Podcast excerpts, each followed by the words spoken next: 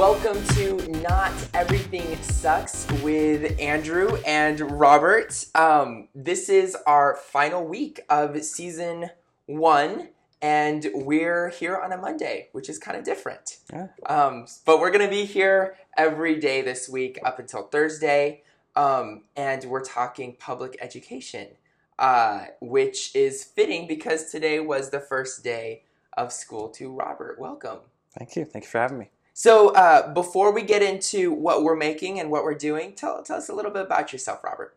Uh, I'm a fifth grade teacher. I've taught in Northeast School District. I actually was a student in Northeast School District growing up, but I taught uh, fifth grade all eight years of the years that I've taught. I got my degree from University of Texas, San Antonio, U T S A. Uh, and I started teaching basically right away, and uh, something I'm super passionate about, definitely feel called to.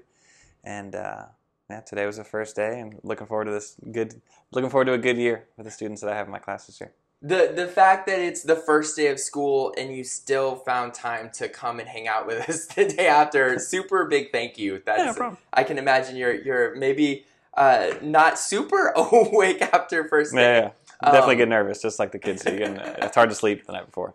I hear you. Um, we're making B L T guacamole, which I'm super excited about. I got Today, my favorite chips.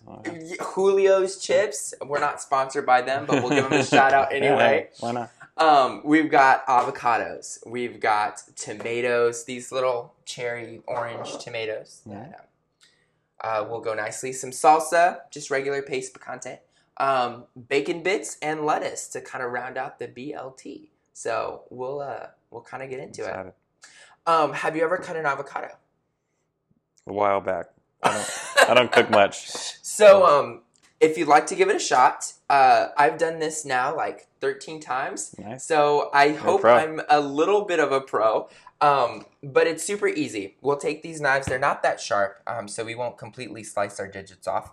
Um, I start at the top and kind of go all the way around, uh, letting the core kind of guide my knife as I uh, go all the way around. It's pretty simple, dude. As long as we're not hitting uh, any flesh, we're doing pretty good. Then we twist and uh, kind of reveal what we have. Awesome. Yours looks better than mine. That's okay. I've been doing it thirteen times. That's kind of how we roll. Um, we're going to take these and uh, kind of mash them up in the bowl. Cool. Uh, but before we get really into the cooking, um, let's get into the conversation. Sure. Um, you work at a charter school. Public school. Public school. Yeah. Oh, you work at a public yeah. school. So, so what are some of the differences between public, charter, and uh, private schools? Right. So the main difference is is the funding. Um, typically, private is what it sounds like, privately funded, uh, charged tuition, typically um, from the parents, um, and then charter is usually funded by a grant um, of some sort. Um, that's which which are funded from different institutions or different organizations, and then public is is. like any other government institution funded by taxes. So when parents are choosing where to send their kids, public, charter, private, et cetera, um, what are some of the deciding factors why you might choose a public over private or charter over private, et cetera? Definitely have more choices. You have the higher your income. Um, if, okay. you, if you can afford, not everybody can afford private education. Um, sure. It's costly, uh, typically similar to the cost of a college a lot of times. A lot of private schools around town can range anywhere from four thousand dollars to twelve thousand dollars a year to sure. send your send your child there. So um, definitely income is a big deciding factor. Um, I think other things to weigh um, when they're thinking about private or public is um, you know whether they want they see or want college in their child's future. Um, people have different feelings or views on it, but um, mm-hmm. there's definitely there's definitely um, If you if they have a kind of a decided career or decided path, um, there's there's good things about charter schools. They might be geared more towards a certain STEM uh, aspect. Uh, private schools might be a little bit more college preparatory. Yeah. Um, uh, whereas public schools do try. I work at public school, and I, they do try and include, especially districts. A lot of times, will try to include all those aspects at different schools in their districts. And nowadays, school choice is very big. A lot of times, if you live in a district, you get a good amount of choice where you want to go.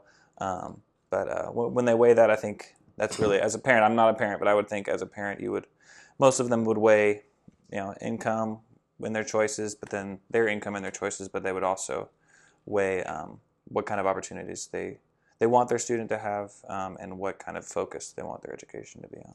Makes sense. Yeah. Um, so if you can grab the salsa, we're going to go ahead and put that in. Um, you can go ahead and, and pour it all in. Pour it in. Um, I'm going to get some paper napkins because things get kind of messy with the avocados. Mm-hmm. Um, there's a, there's a lot of, here you go. There's a lot of, um, opinions that people have when they talk about the complaints of schools, public, primarily mm-hmm. private, obviously, charter. Um, I think most people can find a long, nice list of things that they would like either changed or improved or they think suck with schools, right? Um, what are some things that people should really be excited about, uh, especially in primary, er, primary education? What are some glimmers of hope that kind of can get people going? Yeah, for sure. I think um, what you see a lot of Uh, are initiatives, uh, STEM initiatives, either um, nonprofits that have come in, um, and there's things, uh, there's a thing called the Geek Bus that we use a lot. Oh, that's cool. Um, that, that I know Rackspace funds, and they come in and show the kids a lot of different STEM activities and different technology. So there's a lot of things. There's a big push in that uh, mm-hmm. school-wide, really, um, not just in elementary school, but that it even has has kind of put it, its way into elementary school as well. I think what um, and it's.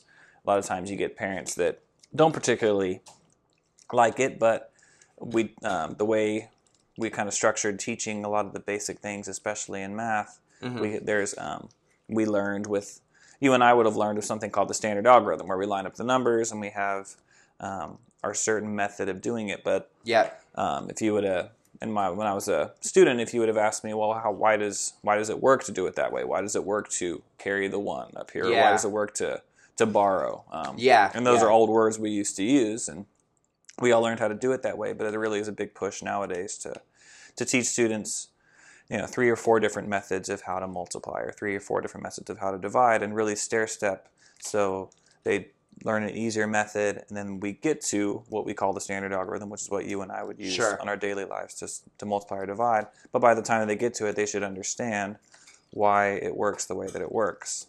Um, so I think there's more of a push, especially in the areas of math and science, to really teach the foundations and not just rely on a quick trick. Because although quick tricks can be dependable in a yeah. crunch, um, it's important to realize why they work. So that's at least a big push. I think that's a, in a good direction, even though, you know, sometimes you get parents upset. You know, if, if I send home homework and I want them, the students to do it a certain way, like, well, I didn't do it that way, and yeah. I don't know how to do it. So I get those frustrations, too, because you want to be able to help your student. But sure.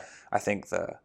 the way they've structured um, the T E K S, which are our objectives that D E A um, has us teach, the way they've structured those, I do, I do think if they're taught the way they're supposed to, build upon each other and um, and cause the, enable the kids to really understand what exactly it is, or why exactly it is some of these things in math or science work the way that they do, instead of just telling them and having them memorize the facts.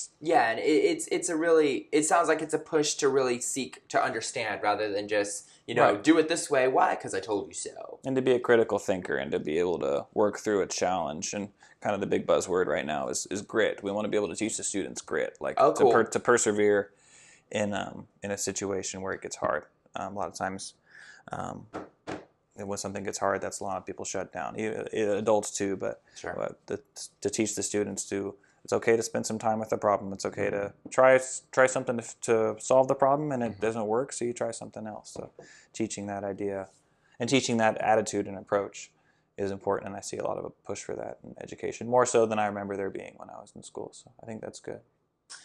If you can grab the bacon and dump that in here, I'm going to start cutting the, the orange, cherry tomatoes, uh, mini tomatoes, um, which will be the... the T to our B L T, yeah. got the B going up. It already looks and smells wonderful. It, it, I, I'm I'm appreciating the kind of different aromas coming out of this. It's, it's it's nice. Um, so Robert, right now uh, on my Facebook, at least, um, I have a lot of friends who are uh, venturing out to be teachers who graduated last year, this past spring. Um, and their first day in the classroom was today or around today. Very excited uh, individuals, and I'm very excited and proud for them. Um, say you, you've been in the, the field eight years. You eight years ago Uh, what is something that you wish you would have known or something that you would have had insight on? Yeah, um, I think one thing that's been been big that I've learned um, is the importance of just building strong trust and strong relationships. That's something most of the time that we know is good um, sure. to do, and we definitely, as adults, value our those relationships. But um, what maybe we don't realize with students is um, we build it in a lot of the same way. We build trust, and and um, we're able to build that community and a good relationship by validating how they feel, hearing mm-hmm. their side of the story, not just giving them a direction and not explaining why that direction is important. Interesting. Um, I do I, a lot of times what I've said more in the last couple of years, in a phrase that I've been able to latch onto that I still know that the kids really respond to, is I always tell them, whatever I'm asking you to do, it's either to keep you safe or to help you learn. Every mm. Everything I'm going to ever ask you to do is, is, can go into one of those two categories or both. Um, And uh, I always explain why why everything I do, I always explain why I do it. Whereas, you know, if someone just told you how to, to do something and just do it, yeah, even as adults, we would question that. So again, it's like, because I said so, it's like, right. wait a minute, something's right. kind of fishy here. So I think a lot of times as beginning teachers, we just think, okay, so they're going to listen and I'm going to be able to come in and I'll be nice and I'll build a relationship by being really friendly. But to be a really good teacher, um, you got to be able to provide that structure.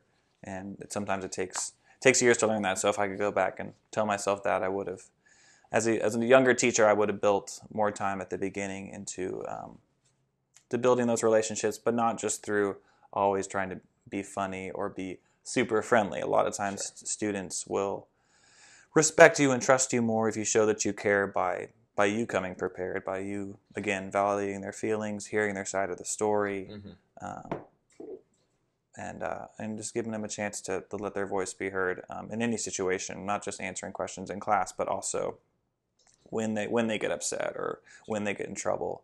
You know, having a person-to-person conversation about, oh, well, why? Okay, why? What's going on? Why did you do that? So that's the kind of advice I would give, because I think my first year I was, I walked in and assumed, you know, you assume people will listen, just like in life, you assume people will listen, and you realize, oh, everybody's everyone wants to know why they're here, and they want to know the reasons why they should do what they're supposed to. Sure. Why what why they should do what I'm telling them to do. So that's what advice I would give myself. Um, if you can add some flavoring here, we have uh, basil, mm-hmm. we have garlic salt, we have cumin, and some salt and pepper. Uh, and then hand me the the salad. I'm going to start cutting up our spring salad. There's some good stuff in here. Nice. Um, I'm going to start cutting this up to put in the bowl. Start adding some spices as you see fit. Uh, right. If there's something you particularly like more than another, feel free do to like add. Cumin. Put it in. Put it in. Um, and I'll start kind of putting up the, the salad uh, leaves, chopping them up to something that's more um, dippable as we dip with our chips. Um, Robert, there there's always been a problem with bullying in school. For sure. Ever. Since I think the beginning of time. Yes. But for reasons, um, for different reasons here and there, lately we've, it's a twist, you just twist it. Uh, lately we've been, um, I'm sure you knew that, but you were just thinking. Of course. Anyway, uh, we've been, we've been thinking about bullying as a society more lately, or at least given a different approach. For sure. Um, can you tell us what bullying looks like in a classroom? A lot of us may not have a concept of it, or uh so so this is really that was not a clip. So this is my bad.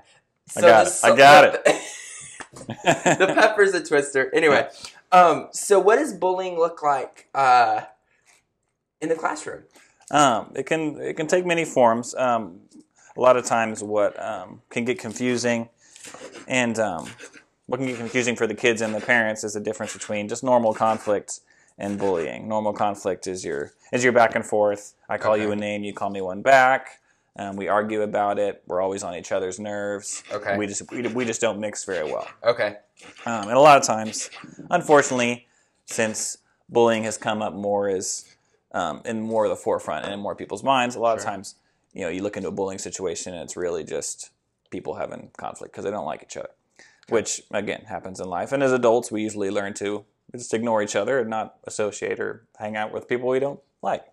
Um, but as kids, you know, we're we're all stuck in a classroom together, and you yep. do have to associate. And just as adults, we have to sometimes associate with people we don't like. So you definitely um, we have teach the kids to, you know, ignore uh, what what you can ignore. Mm-hmm. If if it's something that's ignorable, if you have a difference of opinion, if you just don't like each other, then you treat each other respectfully when you have to work together, and when you don't have to work together, you you leave each other alone. But um, what bullying a lot of times will look like, at least nowadays, with um, social media and the rise of social media, even though students are, you know, in fifth grade and elementary school are still young, a lot of them still have Instagram pages or Facebook pages. It's crazy to think that fifth grade we're having yeah. social media. That's that's insane. So one of the biggest examples I can remember of seeing of bullying in my own teaching experience is some bullying on social media, some some putting, you know, photoshopped pictures or just different pictures of um, of different people, and um, and it's a non-flattering way, and saying, yeah. you know, commenting on people's weight or how they look, or um, mm. and uh, they take it pretty seriously. There was a, a case, I believe it happened in uh, San Antonio and Alamo Heights, I believe, if I have that correctly. But um, there's there was a law that came out of it called David's Law, so um, it, it definitely upped the uh, some of the consequences and upped the seriousness of how they take bullying. I believe, obviously, bullying was always taken seriously, but nowadays um, there's a much more of like a, an attentiveness to it, and um, and just a different uh, different kind of set of consequences when they find it out. Um, so I'm, when it happened, I I know kids have, they, they'll move the kid out of the class a lot of times. If bullying is in class, there's, you know, there's suspensions come in play, if depending on the severity, you know, things like alternative school and stuff like that. So yeah. it's taken very seriously. It's always looked into, even if the word even comes up and they say, we think there might be bullying, there's definitely a set of questions and like a documented investigation Um, that the school has to do, and if they, if they don't do it, they can get in huge trouble. Sure. So, so it's, it's taken very seriously, but the hard part can be um, a lot of times that word is thrown into a situation where it's maybe not necessarily bullying. So there's pros and cons to, I think, it it being in the forefront. Um, we're able to catch more and stop more bullying before it happens, which I think is is good. So if if that takes, you know, a couple going down a couple trails that are oh are not really bullying, but we can find out the the real cases of bullying, then I think it's definitely worth it to have an extra attention to it. And, you know, you don't really see a whole lot of, I don't see a whole lot of it in class. I think a lot of the things we teach, like the different, the seven habits that we teach, Leader and Me, mm-hmm. um, how to work with others and how to communicate, and just a lot of the, the culture of the conversations we have in class, mm-hmm. and the culture of the school, usually um, you don't see a whole lot of bullying. And when you're able to catch it, you usually can stop it. So it's not something you see as much, at least not where I teach anymore, which is good. Um, can we buckle up for a second? Yeah. Okay. Guns in school, mass shootings in mm. school specifically. Um, I can't think of anything more heartbreaking. Right. I just, I, I can't I think of the worst thing in the world, and that's gotta be one of the top three. What do schools, specifically your school, um, what do you do to prepare for the if or the when? Uh, for something like this to occur? All right, yeah, first and foremost, every year we've had drills. Like we have drills for what happened. You know, we call it a lockdown. If, mm-hmm. if we're locking down, we're locking the doors. Or if someone's, here's what we do if someone's in the school and there happens to be a shooter or a danger in the school. Here's what we do if there's a shooter or a danger in the area. Yeah, uh, which happens a lot of times depending on the areas that you teach in. There might be, you know, we might go on a lockdown because there's a bank robbery in the area and they don't know where the suspect is. So there's times where you do have to go on lockdown for maybe what may not be an imminent threat inside the school. Um, but we go through different drills, and we talk about that early in the year. A lot of times first day or second day. Here's here's what we expect you to do. Here's what here's what the class is going to look like if we go on lockdown.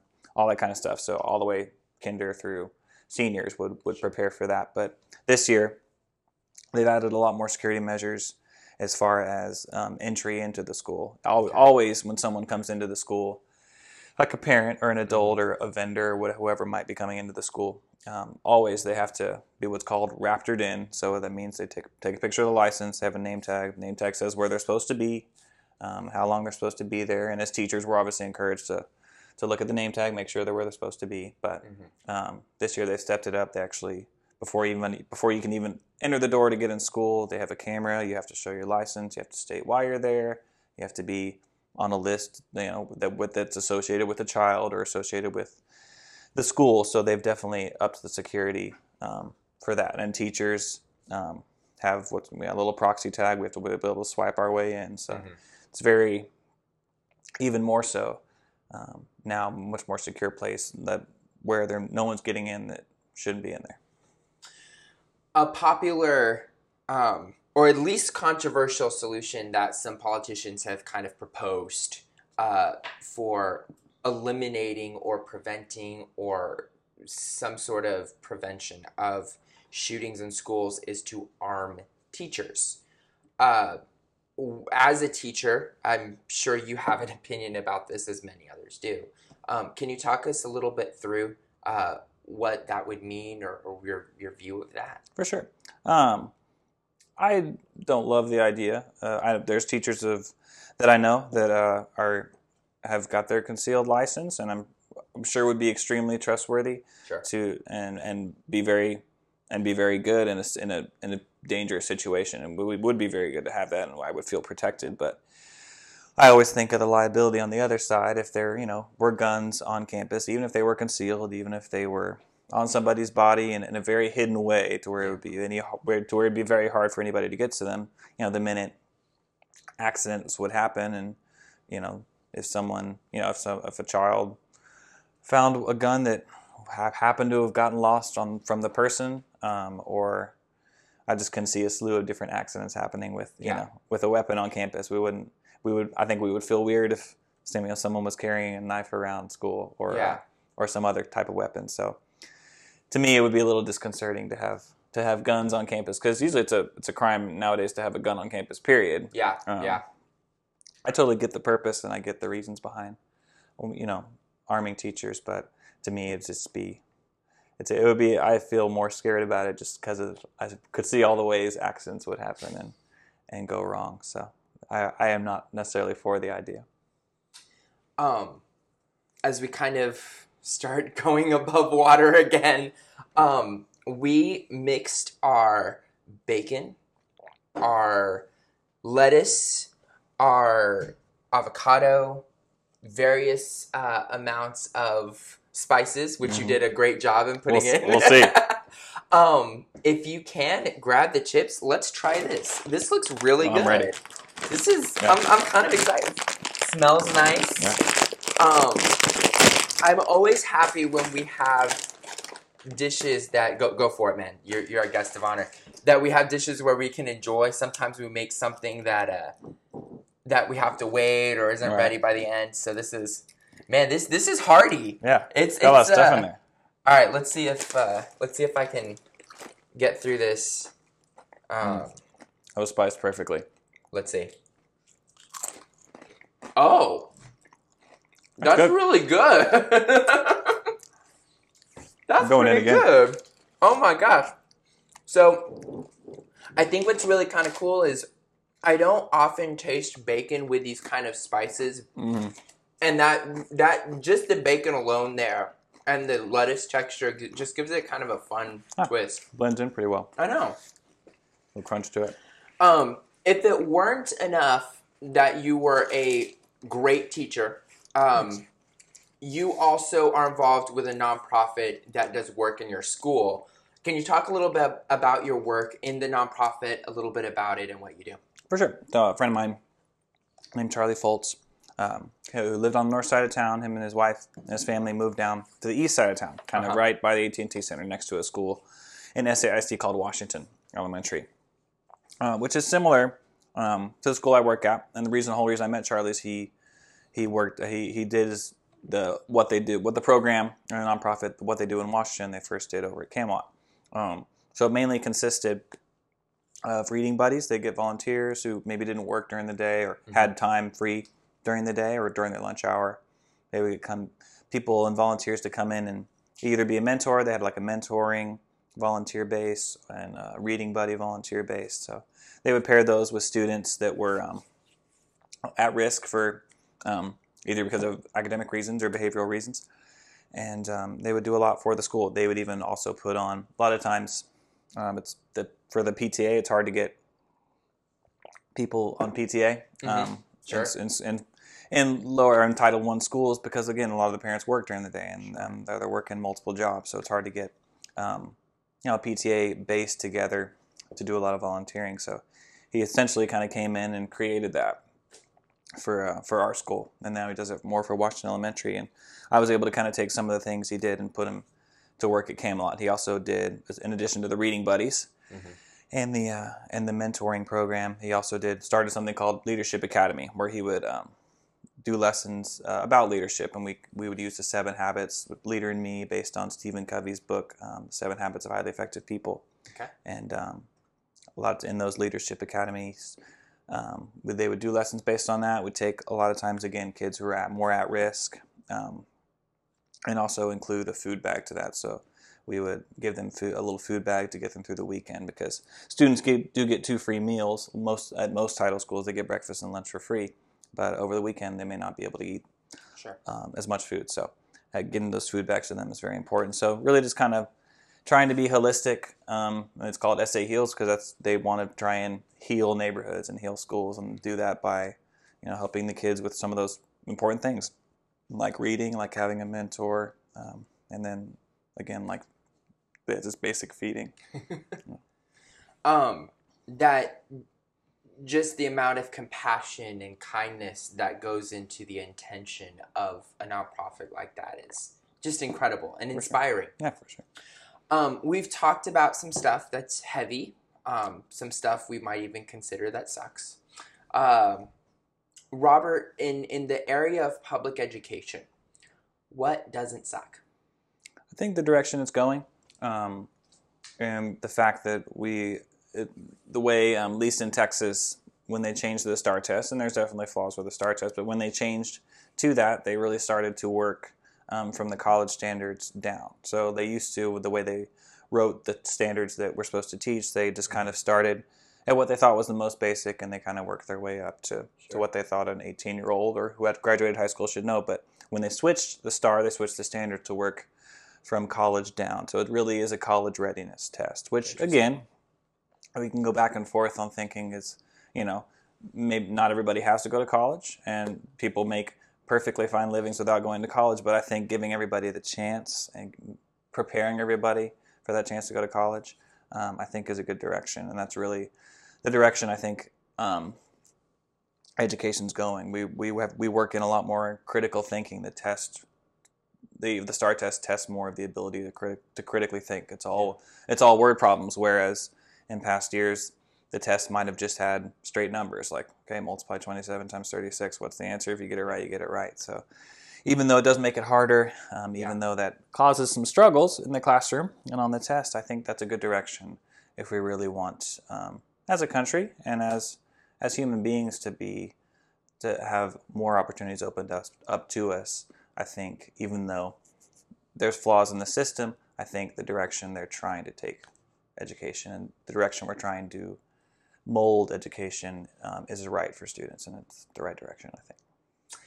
I am. Um, I've learned quite a bit about uh, an education system that I myself did not participate in, being homeschooled. Um, I had a very unique experience, and it's uh, as someone who does plan to to take my children to a public school or a private school. Um, I, I appreciate your optimism, your your realistic filter on um, what's going on, um, and teaching us a little bit about it. Um, and we didn't make some bad guacamole. That's pretty good. That's good. Not bad stuff. I'm going to eat some more of it. Yeah, I, I think that's a good plan. Um, we are we are day one of our four-day uh, finale um, week. Tomorrow we are going to be talking about self-love and the importance of uh, why that matters. I, I imagine that self-love is something that is critical to what it means to be a young child in, in school, and Most your definitely. work and your, your nonprofit um, definitely reiterates that message of, of learning about self-importance, self-love, self-responsibility. So we're, we're carrying that theme forward. Most definitely. Um, and uh, we're going to have a great week. So don't miss it. Hang out with us. Uh, not everything sucks. Not everything. Um, and we're glad we got to talk a little bit about why. See you tomorrow.